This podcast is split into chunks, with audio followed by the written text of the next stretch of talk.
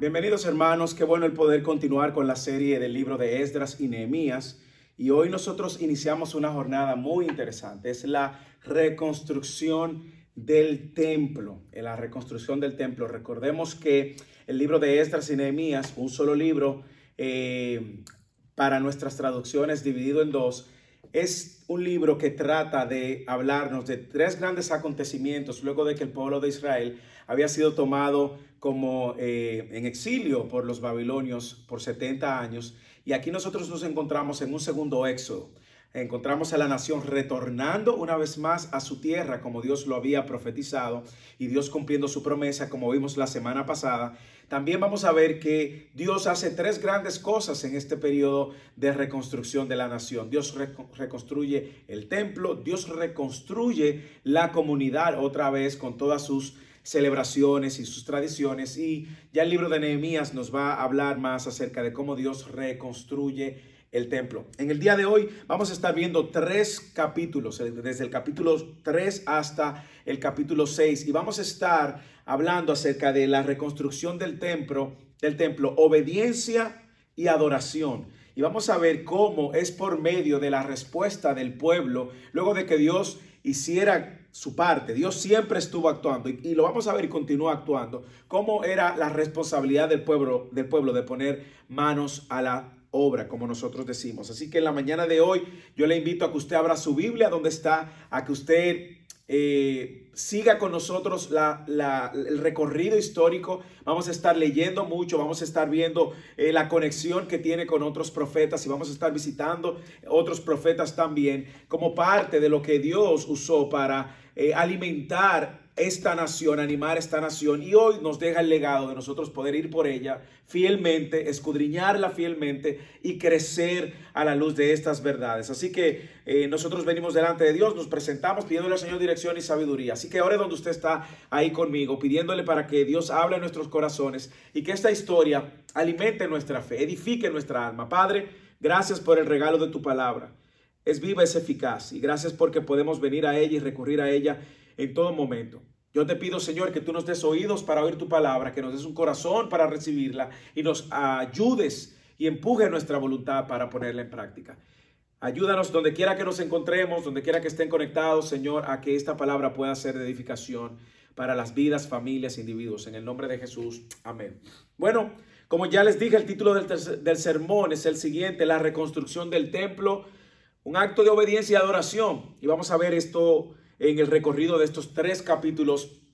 Recordemos, como dije, que estos libros están tratando de eh, mostrar y narrar la reconstrucción del templo, la reconstrucción de la comunidad y la reconstrucción del muro que más adelante veremos en el libro de Nehemías. Y dije la semana pasada que estos primeros seis capítulos hacen un recorrido de cerca de 80 años y cómo Dios, luego de cumplir su promesa, trayendo a la nación de Israel, moviendo el corazón de Sirio, moviendo el corazón de los vecinos que ayudaran y colaboraran a dar, moviendo el corazón de eh, sus líderes para dirigir esta nación. Ahora nos vemos con algunas situaciones, nos encontramos con algo que se va a estar repitiendo en las demás narrativas. Cada vez que Dios levantaba al líder para eh, dirigir su obra, siempre se levantaba oposición y luego nosotros vamos a ver cómo el pueblo en un momento se decae y luego Dios tiene que enviarle profetas, animarlos otra vez para ellos continuar y concluir con la reconstrucción del templo. Y eso es lo que vamos a ver en esta mañana. Nosotros vamos a estar viendo cómo la palabra de Dios se ve cumplida una vez más, cómo la fuerza de la palabra de Dios es necesaria para impulsar nuestros corazones. Y nosotros, así como vimos la semana pasada,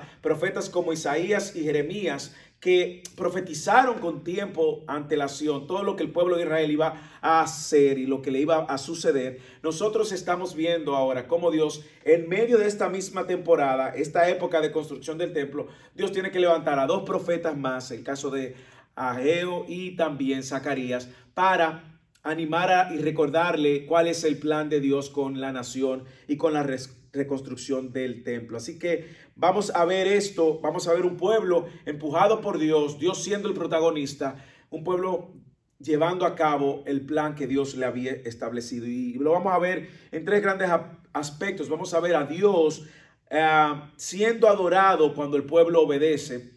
Y ese va a ser nuestro primer punto, cómo Dios es adorado cuando el pueblo obedece. Luego vamos a ver también cómo en medio de todo esto, el Señor entonces permite la oposición. Vamos a ver a Dios en control en medio de la oposición. Y finalmente vamos a ver a Dios terminando su templo, Dios terminando su templo y moviendo el corazón de otros reyes y el corazón de sus líderes. Así que vamos a, leer juntos la primera parte que tiene que ver con los primeros 13 versículos del capítulo 3 y vamos a ver cómo Dios es adorado cuando el pueblo obedece. Dios es adorado cuando, cuando el pueblo obedece. Versículo 1 del capítulo 3. Cuando llegó el mes séptimo, esto es octubre, septiembre, otoño eh, en nuestro calendario, el mes séptimo y los hijos de Israel estaban ya en las ciudades, el pueblo se reunió como un solo hombre en Jerusalén.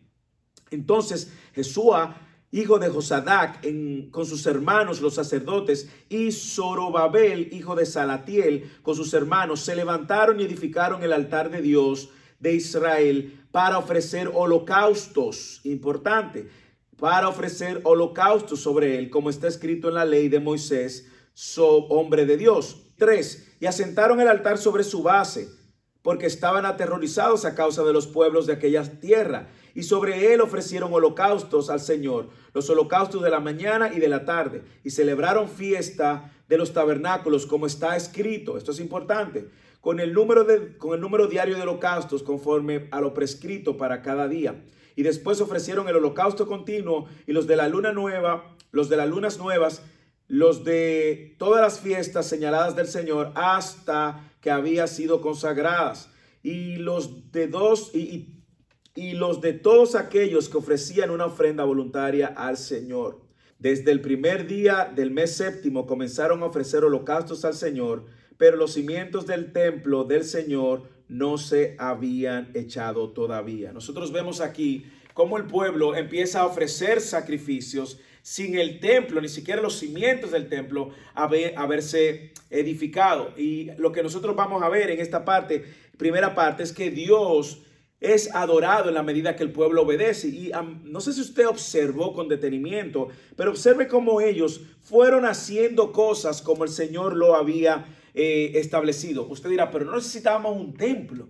No necesitamos primero construir el templo para luego ofrecer holocausto. Bueno, recuerde que antes de que el primer templo fuera edificado por el rey Salomón, el pueblo ofrecía sacrificio en, y holocausto en la tienda, así como cuando Moisés estaba en el desierto, que crearon el tabernáculo, pero no era un templo en sí mismo, sino, una especie, sino que era una especie de tienda. Y nosotros vamos a ver aquí cómo Dios, de una manera u otra, empieza a mover esta nación a cumplir con los requerimientos que él había dado. Pero si nosotros nos damos cuenta y usted observa con detenimiento, hay algunas cosas que ellos hicieron que eran necesarias para adorar al Señor correctamente. Lo primero es que se unen unidad. Pero primero que vemos es la unidad. Lea como dice el versículo. Eh, 1, el mismo versículo 1 dice en el capítulo 3, cuando llegó el mes séptimo y los hijos de Israel estaban ya en las ciudades, el pueblo se reunió como un solo hombre, un solo hombre, toda la comunidad, todo el pueblo se reúne. Nosotros vamos a volver a ver esto en Nehemías capítulo 8, cómo ellos se reúnen otra vez como un solo hombre para pedir la, la, palabra. Eso lo vamos a ver más adelante. Pero aquí vemos que es la primera vez que ellos se reúnen como un solo hombre. Esto habla de unidad, de unanimidad. Y ellos sabían que estaban haciendo algo y no podían estar divididos en esto. Eso requería, esa unanimidad requería de una obediencia individual que como resultado reflejara una obediencia colectiva. Dios los está observando y a quien ellos le están ofreciendo sacrificio y adoraciones a Dios, no es a ellos mismos. Y nosotros vemos aquí cómo se requería que el pueblo estuviese unido. Segundo, se requería que ellos siguieran las instrucciones al pie de la letra. Ellos no venían a adorar como ellos quisieran. Ellos no venían a adorar con sus condiciones.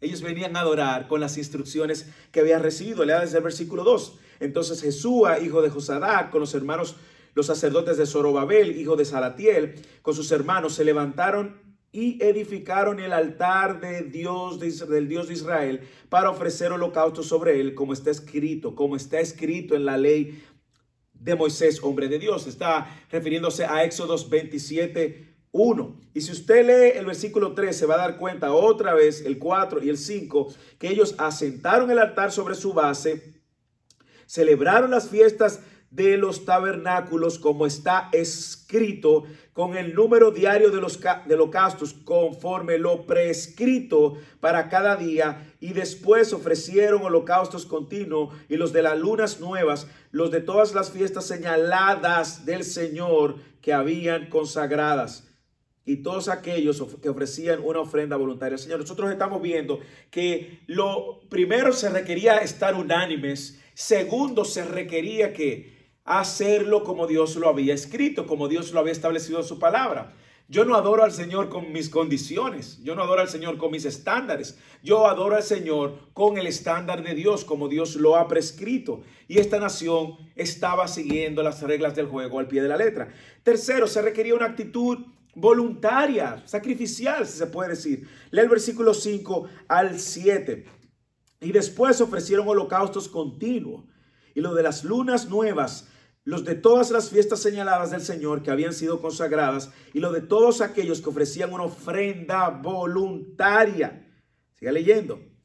Desde el primer día del mes séptimo comenzaron a ofrecer holocaustos al Señor, pero los cimientos del templo del Señor no se habían echado todavía. Entonces dieron dinero a los canteros y a los carpinteros y alimentos, bebidas y aceite a todos los idóneos y a los tirios para que trajeran madera de cedro desde el Líbano por mar a Jope conforme al permiso que tenían de Ciro, rey de Persia. Entonces nosotros estamos viendo que ellos no solamente se unen en un solo hombre, en un solo cuerpo, una sola manera de pensar, no solamente ellos siguen las instrucciones al pie de la letra, sino también que se involucran voluntariamente, ofrendando para suplir para las necesidades de la construcción del templo. Y es interesante que por medio de esta obediencia es que ellos van a adorar a Dios correctamente.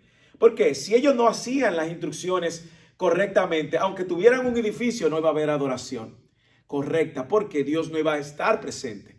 Entonces usted puede hacer muchas cosas, pero si no lo hace de la manera correcta, conforme a Dios a como Dios nos ha instruido. Usted puede estar haciendo su propio estilo de adoración y su propia manera y su propia metodología, pero es con el corazón correcto, con la actitud correcta, con la obediencia correcta que nosotros vamos a adorar correctamente a nuestro Dios. Hasta aquí ya ellos estaban listos para ofrecer sacrificios.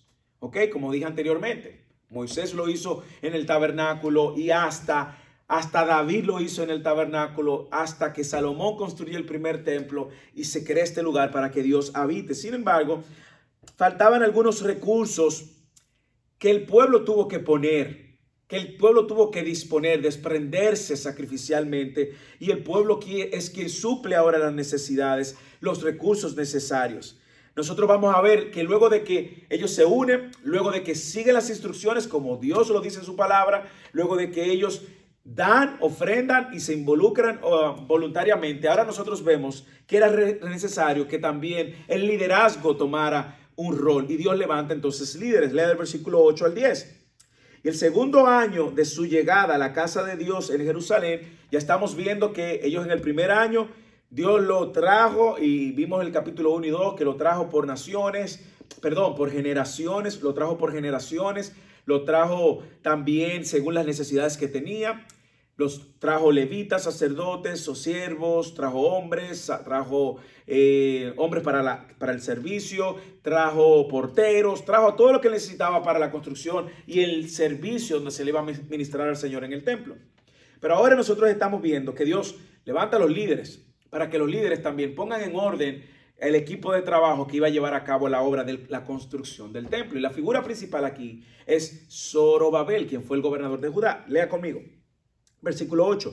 Y en el segundo año de su llegada a la casa de Dios en Jerusalén, en el mes segundo, Zorobabel, hijo de Salatiel, y Jesúa, hijo de Josadac, y los demás de sus hermanos, los sacerdotes y los levitas, y todos los que habían venido de la cautividad de Jerusalén, comenzaron la obra, manos a la obra, comenzaron la obra y designaron a los levitas de 20 años arriba para dirigir la obra de la casa del Señor.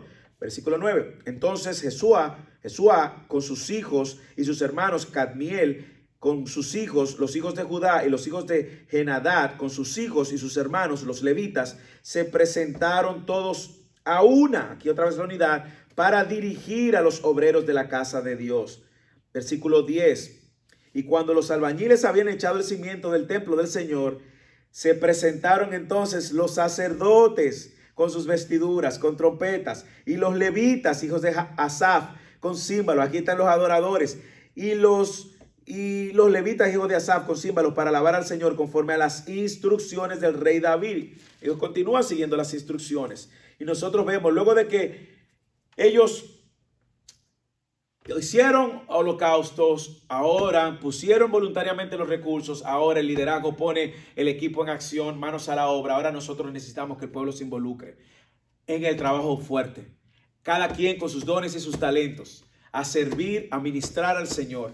Y aquí se ve la iglesia, bueno, el pueblo de Dios trabajando unánimes con un solo fin, que el templo de Dios sea reconstruido para que adoremos a Dios correctamente. Me encanta una vez más que en el versículo 11 eh, al final, él dice que ellos para alabar al Señor conforme a las instrucciones del rey David, no como yo quisiera.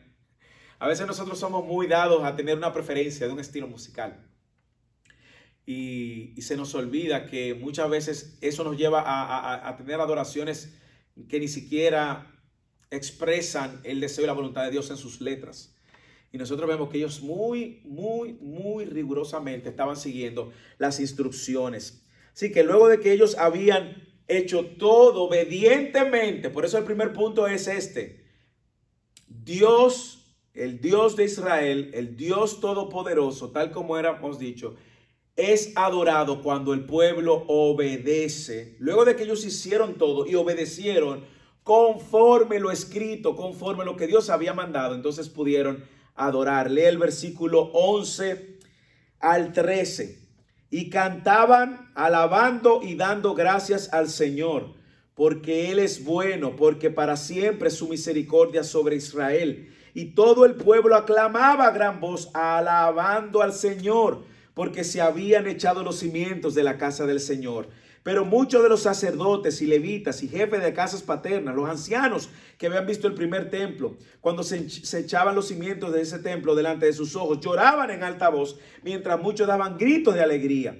Y el pueblo no podía distinguir entre el clamor de los gritos de alegría del clamor del llanto del pueblo, porque el pueblo gritaba con voz alta y se oía el clamor desde lejos. Y aquí nosotros vemos una combinación de emociones. Una generación que había tenido la oportunidad de haber visto el templo anterior, que dice que fue más majestuoso que este segundo templo.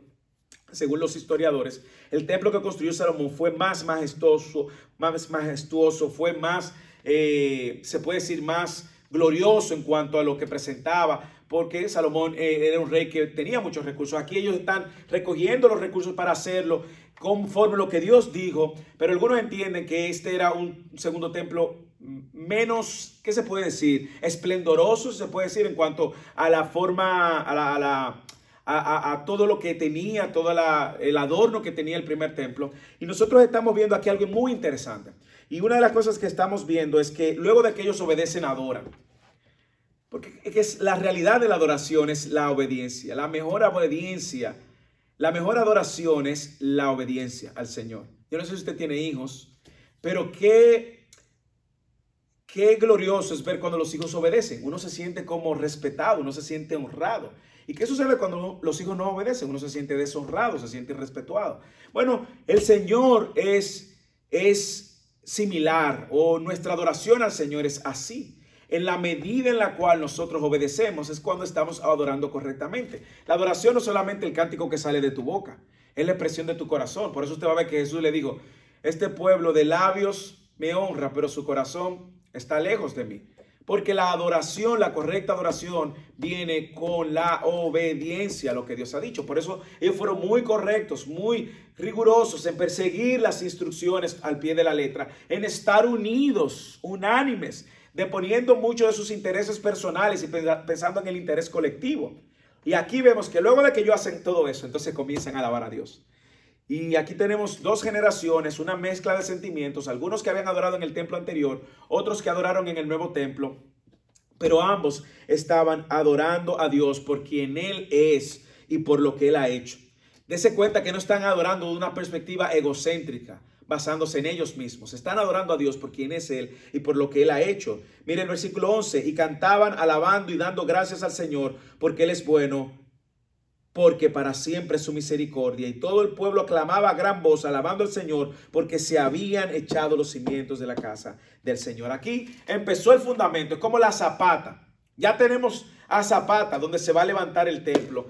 Y ya entonces vemos a un pueblo adorando a Dios porque obedece y llevaron las cosas al pie de la letra. Nosotros debemos de recordar esto, nuestra mayor adoración viene en nuestra vida de obediencia. Pablo en Romanos capítulo 12, versículo 1 y 2 dice que él me encanta cuando dice, os ruego por la misericordia de Dios que presentéis vuestro cuerpo como sacrificio vivo, agradable al Señor y que este es vuestro culto racional que presentéis vuestro cuerpo como sacrificio vivo y santo, aceptable a Dios, que es vuestra adoración. La obediencia, la vida del cristiano se muestra, la adoración del cristiano se muestra en una vida de obediencia. La adoración del cristiano se muestra en una vida de, obediencia. No solo con los domingos cuando venimos, no, no, no, es con toda nuestra vida. Así que Dios es adorado cuando su pueblo obedece. Lo segundo es que vamos a ver ahora en el capítulo 4 es que ellos ya habían puesto los cimientos y ahora iban a empezar a levantar todo el resto de la edificación. Entonces vemos la oposición. Pero esto nos recuerda que Dios está en control en medio de la oposición. Y yo quiero que usted lea conmigo desde el capítulo 4, del versículo 1 al 24. Y cuando se enteraron los enemigos de Judá y de Benjamín de que el pueblo del destierro estaba edificando un templo al Señor, Dios de Israel, se llegaron a Zorobabel y a los jefes de casas paternas y le dijeron, vamos a edificar con vosotros, porque como vosotros buscamos a vuestro Dios y le hemos estado ofreciendo sacrificios desde los días de Esrat Hadón, rey de Asiria, que nos trajo aquí. Pero Zorobabel y Jesúa y los demás jefes de la casa paterna de Israel le dijeron, no tenéis nada en común con nosotros para que nos juntemos y edifiquemos una casa a nuestro Dios, sino que nosotros unidos la edificaremos al Señor, Dios de Israel, como nos ordenó el rey Ciro, rey de Persia. Rey de Persia. En estos, entonces el pueblo de aquella tierra se puso a desanimar al pueblo de Judá y a atemorizarlos para que dejaran de edificar. Y tomaron a sueldo contra ellos consejeros para frustrar sus propósitos todos los días de Ciro, rey de Persia, hasta el reinado de Darío, rey de Persia. Usted está entendiendo lo que está sucediendo aquí. Aquí nosotros estamos viendo un grupo de personas que vienen donde ellos para decirle, hey, queremos colaborar con ustedes, queremos adorar juntos, queremos adorar juntos. Gracias a Dios yo tenía un entendimiento histórico y discernimiento también, que tristemente nos falta mucho en esta época. Y dice, no, no, no, nosotros no tenemos nada en común. Y mire cómo ellos se convierten en sus principales opositores durante todo el periodo del rey Ciro, que era el que le había dado gracia. Y ellos empiezan a hacer oposición. Mire cómo dice que ellos en ese momento empezaron a desanimar al pueblo, a atemorizarlos y luego buscaron consejeros para frustrar los propósitos todos los días del rey Ciro, mientras el rey Ciro fue presidente. Usted debe de saber que cuando Esdras y Nehemías es escrito, quienes escriben este libro tienen idea de lo que está sucediendo, eh, del contexto, que su audiencia entiende lo que está sucediendo. Porque si usted ve el versículo 1, dice, cuando se enteraron los enemigos, ¿por qué al principio del versículo 1 ya lo están declarando enemigo? Bueno, porque quien escribe primero tiene un entendimiento de toda la historia ya, de lo que sucedió. Y segundo, porque sabía quién eran estas personas. ¿Quiénes eran los enemigos? Es algo que debemos de responder para seguir avanzando adelante. Bueno, para responder esa pregunta tendríamos que ir a Segunda de Reyes, al capítulo 17, para que entendamos quiénes eran ellos. Desde el versículo 24, mire quiénes ellos, quiénes eran ellos. Dice, el rey de Asiria trajo hombres de Babilonia, de Cutá, oigan esto, de Ava, de Ahamat, y trajeron hombres y de Safarabaim, y los puso en las ciudades de Samaria en lugar de los hijos de Israel. En Samaria, en el lugar de los hijos de Israel. Y tomaron posesión de Samaria y habitaron, esto es importante, y habitaron en sus ciudades. Y aconteció, versículo 25, que como al principio de habitar ellos allí no temieron al Señor. Versículo 27. Y el rey de Asiria ordenó diciendo, llevar allá a uno de los sacerdotes que llevasteis al destierro y que él vaya y habite allí y que les enseñe las costumbres del Dios de la tierra, dioses paganos. Y vino uno de los sacerdotes que habían llevado al destierro desde Samaria y habitó en Betel. O sea, este empezó a mezclar asunto y les enseñó cómo habían de temer al Señor. Pero cada nación continuó haciendo sus propios dioses y le pusieron en las casas de los lugares altos que los samaritanos habían hecho cada nación en las ciudades en que habitaban. Versículo 30. Y los hombres de Babilonia hicieron a Sucot Benot, los hombres de Cutá hicieron a Nergal, los hombres de Hamat hicieron a Sima, y los Aveos hicieron a Nihath y Tarak y Tartak, y los de Sefarabaín quemaban a sus hijos en el fuego como ofrenda de Adramelech y Anamelech, dioses de Sefarabaim. También temían al Señor y nombraron de entre sí sacerdotes de los lugares altos que oficiaban por ellos en las casas de los lugares altos. Y temían al Señor, versículo 33, qué interesante, y servían a sus dioses conforme a las costumbres de las naciones de donde habían sido llevadas al destierro. Versículo 34.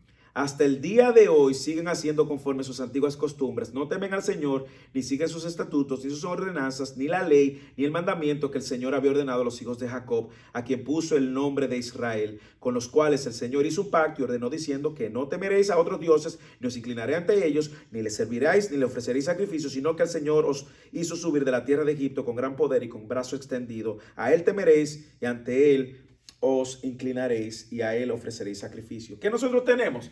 Que estas personas que se estaban acercando para adorar a Dios juntos eran sincretistas. ¿Qué es el sincretismo? La unión, una mezcla de dioses, de religiones. Y ellos dijeron, no tenemos nada en común. No tenemos nada en común. Yo no sé si usted le llama la atención, pero era increíble. Yo decía que temían al Señor y también adoraban a sus dioses. Y estos líderes pudieron discernir y rechazar la ayuda de estos. Rechazarla. Ellos bajaban de Samaria. En Samaria usted vio que cuando, recuerde que el reino del norte fue tomado en el exilio por los asirios 200 años antes que el reino del sur. Y ahí en Samaria, que era la ciudad del reino del norte, la ciudad del reino del sur era Jerusalén, porque era donde estaba Judá y Benjamín, las tribus de Judá y Benjamín. Y los de Samaria ahí metieron en esa ciudad a todos de toda la costumbre, dioses, paganos, de todo. Ya usted escuchó, hasta sacrificaban a sus hijos para sus dioses. Y ellos rechazan la ayuda sencillamente porque no tienen nada en común. Lea el versículo 3 del capítulo 4. Pero Zorobabel, Jesuá y los demás jefes de las casas paternas de Israel les dijeron, no tenéis nada en común con nosotros para que junte, nos juntemos, edifiquemos una casa a nuestro Dios, sino que nosotros sí, unidos, la edificaremos al Señor, Dios de Israel, como nos ordenó el rey Ciro, rey de Persia. Y usted ve aquí está, ellos ponen muy clara la regla del juego y esto trajo consecuencias. Se levanta la oposición, una oposición que buscaba desanimarlo, atemorizarlo, como leímos y como dice el texto, que buscaba también frustrar su propósito.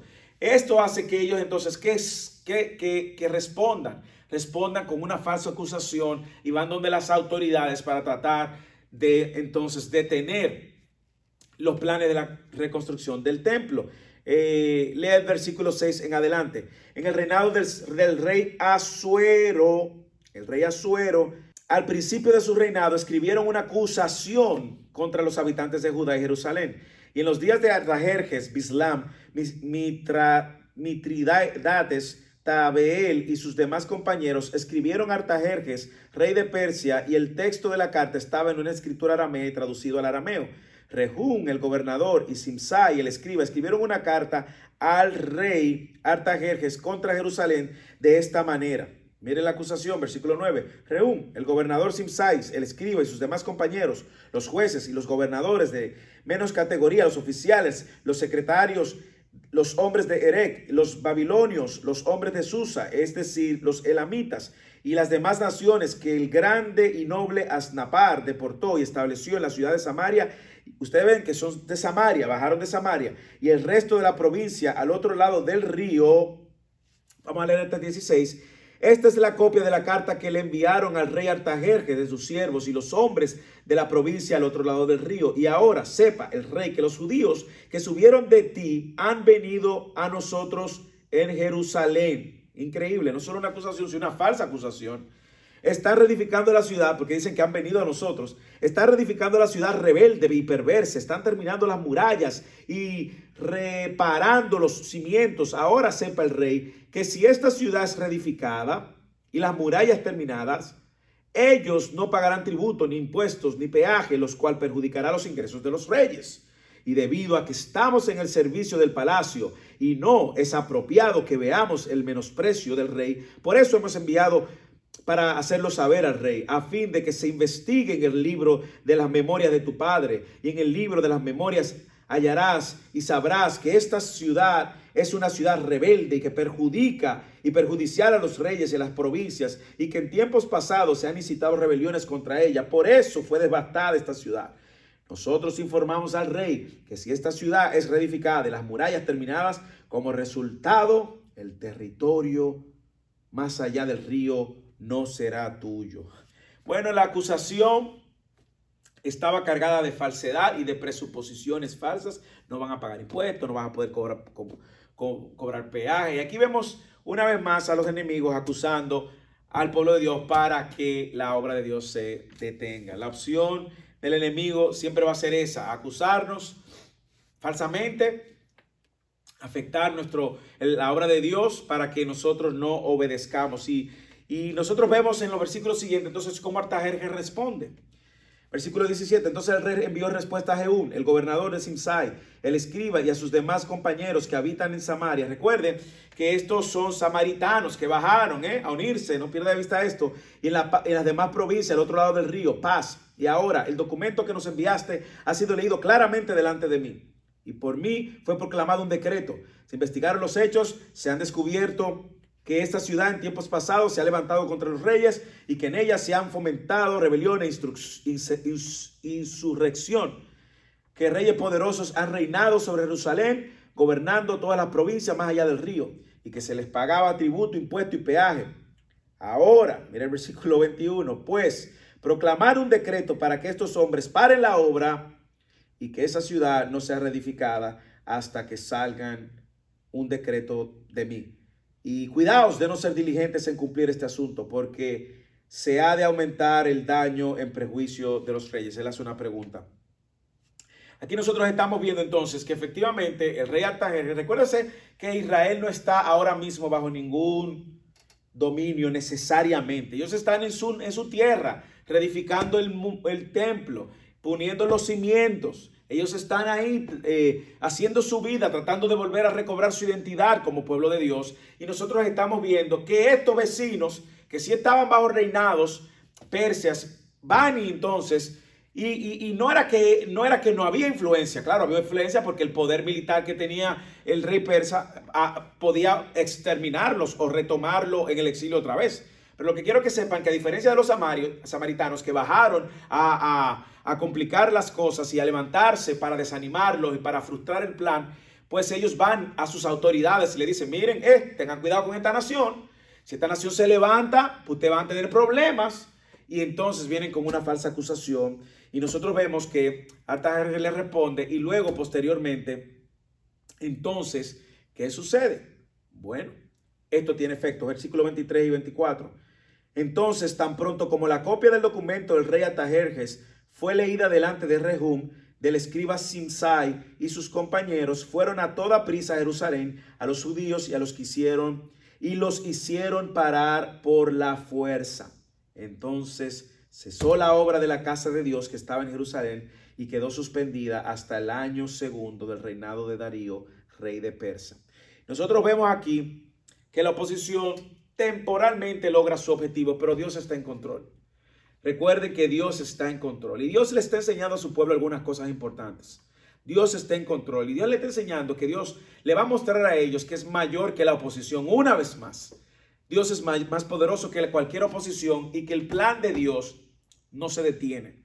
El plan de Dios se va a cumplir. La obra cesó temporalmente y nosotros aunque sabemos que la, la oposición fue un obstáculo para seguir haciendo lo que Dios había mandado, que era levantar su templo, nosotros tenemos que saber que el templo no terminó ahí y la obra de Dios continuó, continuó, porque era Dios quien estaba llevando a cabo su plan. Cuando nosotros vemos eso en nuestra realidad, debemos de recordar que nosotros siempre vamos a tener oposición para que la obra de Dios, siempre hay oposición. Hay una realidad, hay una oposición para que el reino de Dios avance, pero recuerde que la historia nuestra está escrita. Al final vence nuestro Señor una vez más. Y de hecho, recordemos que nosotros, antes de ser hijos de Dios, éramos enemigos de Dios. Y recuerde también que es en nuestra enemistad nosotros teníamos opositores que nos, que, que se, y, y enemigos. ¿Y qué hizo Cristo? Cristo en la cruz venció a todos nuestros enemigos.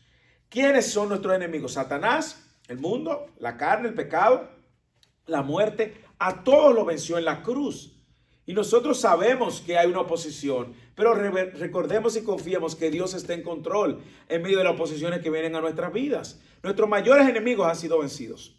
Han sido vencidos. Y eso es una buena, una buena, un buen recordatorio. Por ejemplo, el caso de Satanás, Colosenses capítulo 2, versículo 13 al 15, dice, y cuando estabais muertos en vuestros delitos y en la incircuncisión de vuestra carne, os dio vida juntamente con él habiéndonos perdonado de todos los delitos, habiendo cancelado el documento de deuda que consistía en decretos contra nosotros y que nos era adverso, y lo ha quitado del medio clavándolo en la cruz. Gloria a Dios. Habiendo despojado los poderes y autoridades, hizo de ellos un espectáculo público, triunfando sobre ellos por medio de él.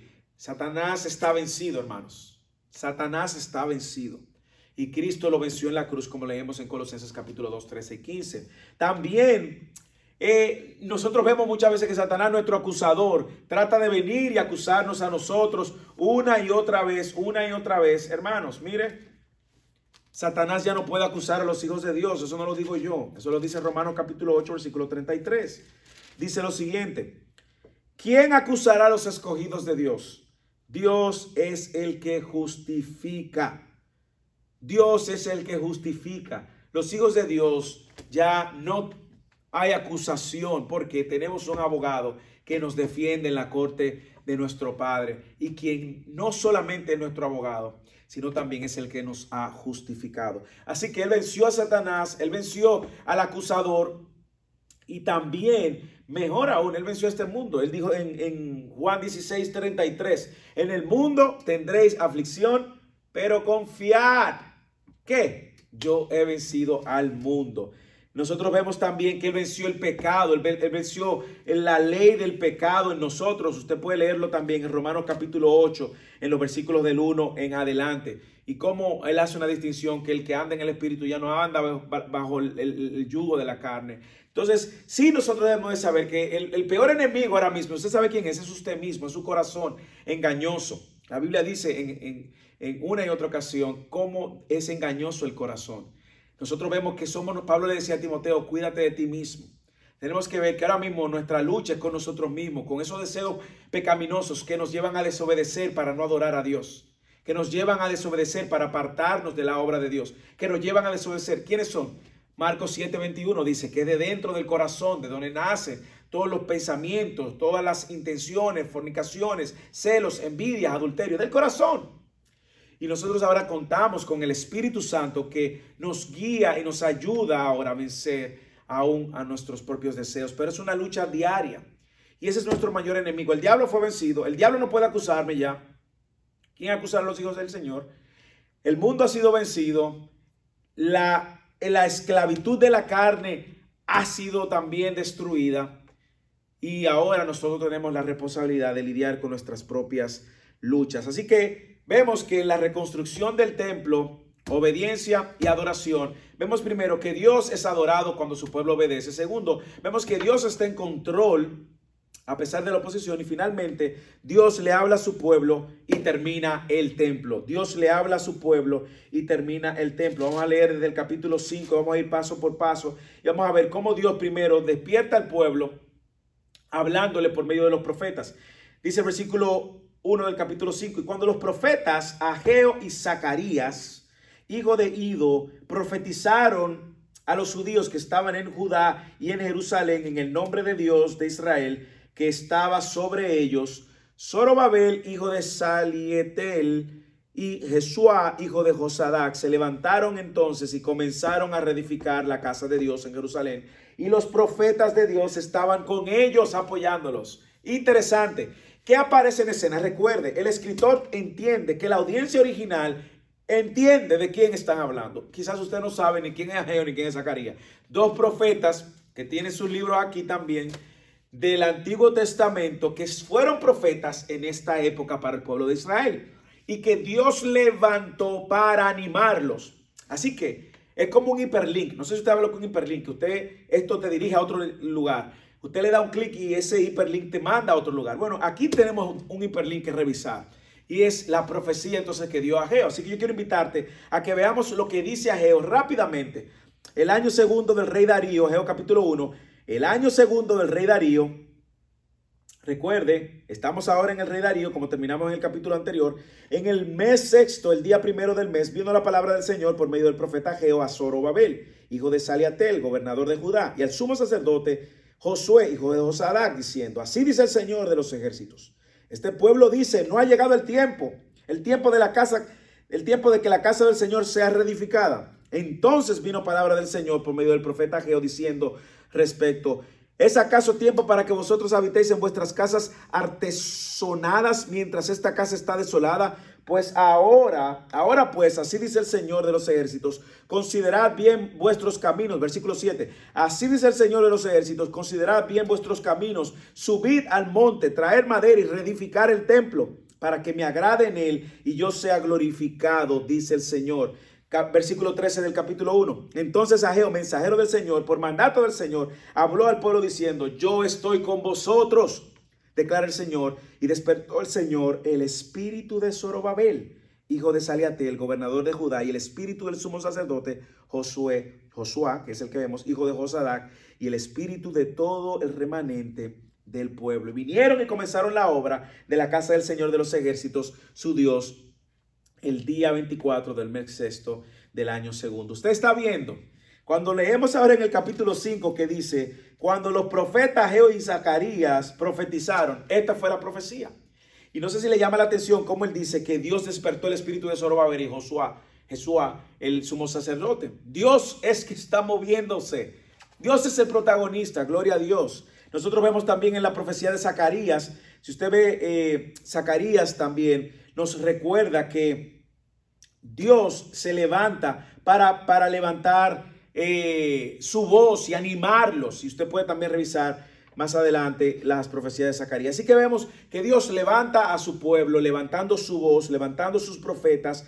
Dios le habla a su pueblo, hablando por medio de los profetas. Y lo segundo que vemos es que Dios entonces está ahora cuidando a su pueblo, velando por su pueblo.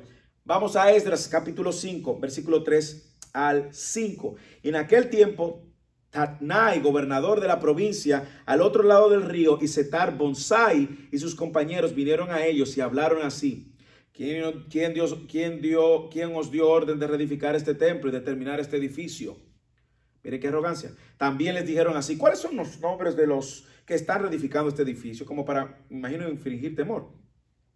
Mire lo que dice, pero el ojo de Dios velaba sobre los ancianos de, los judíos y no les detuvieron la obra hasta que un informe llegara a Darío y volviera una respuesta escrita tocante al asunto. Es interesante porque cuando dice que el ojo de Dios es que Dios está cuidándolos, Dios está en cuidado de ellos.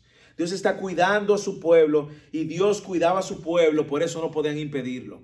Dios está levantando al profeta y ahora esas palabras es la energía que lleva a este pueblo a tomar, a vencer el temor y a seguir avanzando en la reedificación del templo. Algo interesante que no, no podemos pasar por alto es que en medio de todo esto, Dios les recuerda a ellos su identidad. Que más adelante vamos a ver que es el trabajo de Esdras en los capítulos siguientes, a partir de la próxima semana. Cómo Dios le empieza a reforzar su identidad. Mire la respuesta que ellos le dan a estos hombres. Versículo 6 en adelante. Esta es la copia de la carta que Tatnai, gobernador de la provincia de al otro lado del río, y Setar Bonsai y sus compañeros, los oficiales que estaban al otro lado del río, enviaron al rey Darío. Les enviaron un informe que estaba escrito así, al rey Darío, toda paz. Sepa el rey que hemos ido a la provincia de, Judá, a la casa del gran Dios que está siendo edificada con piedras enormes y vigas empotradas en las paredes, y esta obra se adelanta con gran esmero y prospera en sus manos. Entonces preguntamos a aquellos ancianos y le dijimos así, ¿quién os dio orden de reedificar este templo y terminar este edificio? Dios, ellos no lo sabían. También les preguntamos sus nombres para informarte y para dar por escrito los nombres. Increíble los nombres de los hombres que eran sus jefes. Y así nos respondieron diciendo, aquí está la identidad, somos los siervos del Dios del cielo y de la tierra y estamos reedificando el templo que fue construido hace muchos años, el cual un gran rey de Israel edificó y terminó. Pero como nuestros padres provocaron a ir al Dios del cielo, confesión aquí, Él les entregó en mano de Nabucodonosor, rey rey de Babilonia, el caldeo, quien destruyó este templo y deportó al pueblo a Babilonia. Sin embargo, en el año primero de Ciro, rey de Babilonia, el rey Ciro proclamó un decreto de que se reedificara esta casa de Dios. También los utensilios de oro y de plata de la casa de Dios que Nabucodonosor había sacado del templo estaban en Jerusalén y llevado al templo de Babilonia. Los sacó el rey Ciro del templo de Babilonia y fueron entregados a Sesbazar, a quien habían puesto por gobernador. Y le dijo, toma estos utensilios y colócalos en el templo que está en Jerusalén y que sea la casa de Dios reedificada en su lugar. Entonces aquel Sesbazar vino y puso cimientos de la casa de Dios que está en Jerusalén y desde entonces hasta ahora se sigue construyendo, pero aún no está terminada. Y ahora si al rey le parece bien que se busque en la casa del tesoro del rey que está allí en Babilonia, a ver si es que fue proclamado eh, un decreto de parte del rey Ciro para reedificar esta casa de Dios en Jerusalén y que se nos envíe la decisión del rey en cuanto a este asunto. Me encanta un pueblo ahora envalentonado un pueblo valiente por haber escuchado la voz de Dios, animado por Dios, por la palabra de Dios. Un pueblo ahora empoderado. Y esto que ustedes escucharon fue el informe que le dio el pueblo a ellos. Y ellos lo escribieron perfectamente y fueron con lo que le dijeron. Un pueblo consciente de sus faltas, un pueblo consciente de la obra de Dios y le dan la narrativa completa. Pero me encanta cómo ellos recuerdan su identidad. Somos siervos del Dios altísimo del Dios del cielo y de la tierra y estamos reedificando el templo que fue construido hace muchos años. ¿Algún problema? ¿Algún problema? Y nosotros vemos lo que sucede al final y es que Dios entonces en los siguientes versículos, Dios provee para su templo. Me encanta esta historia, versículo 1 eh, del capítulo 6, lea conmigo. Entonces el rey David, Darío, proclamó un decreto y buscaron en los archivos donde se guardaban los tesoros allí en Babilonia y en Acmeta, en la fortaleza que está en la provincia de Media, hallaron un rollo en el que estaba escrito lo siguiente, memorándum. En el año primero el rey Ciro, el rey Ciro proclamó un decreto en cuanto a la casa de Dios en Jerusalén, que se ha reedificado el templo, el lugar donde se ofrecen los sacrificios y que se conserven sus cimientos con su altura de 60 codos y anchura de 60 codos, con tres hileras de piedras enormes, una hilera de madera, y que los gastos se paguen del tesoro real y que también se devuelvan los utensilios de oro y de plata de la casa de Dios, los cuales Nabucodonosor sacó del templo de Jerusalén y, trajo a Babilonia, y que se lleven a sus lugares en el templo de Jerusalén y sean colocados en la casa de Dios. Este fue el edicto. Y aquí vemos, versículo 6, ahora pues Tatnai, gobernador de la provincia, al otro lado del río, Setar Bosnai y vuestros compañeros, los oficiales del otro lado del río, alejaos de allí no impidáis esta obra de la casa de Dios y que el gobernador de los judíos y los ancianos de los judíos reedifiquen esta casa de Dios en su lugar. Además, este es mi decreto en cuanto a lo que habéis de hacer por estos ancianos de Judá en la reedificación de esta casa de Dios, del tesoro real de los tributos del otro lado del río, se han de pagar todos los gastos de este pueblo. Y esto sin demora y todos los lo que necesiten, novillos, carneros, corderos para holocaustos al Dios del cielo, y trigo, sal, vino y aceite de unción, según lo pidan los sacerdotes que están en Jerusalén, se les dará día por día sin falta para que puedan ofrecer sacrificios agradables al Dios del cielo y orar por la vida del rey y sus hijos. Y he proclamado un decreto de que cualquiera que quebrante este dicto de su casa se arranque un madero y levantándolo sea colgado en él y que su casa sea reducida a escombros a casa de esto y que el Dios que ha hecho morar allí su nombre derribe a todo rey o pueblo que trate de cambiarlo para destruir esta casa de Dios en Jerusalén. Yo, Darío, he proclamado este decreto que sea ejecutado con toda exactitud. Increíble, glorioso ver cómo Dios también mueve el corazón del rey Darío y cómo Dios ahora termina su templo.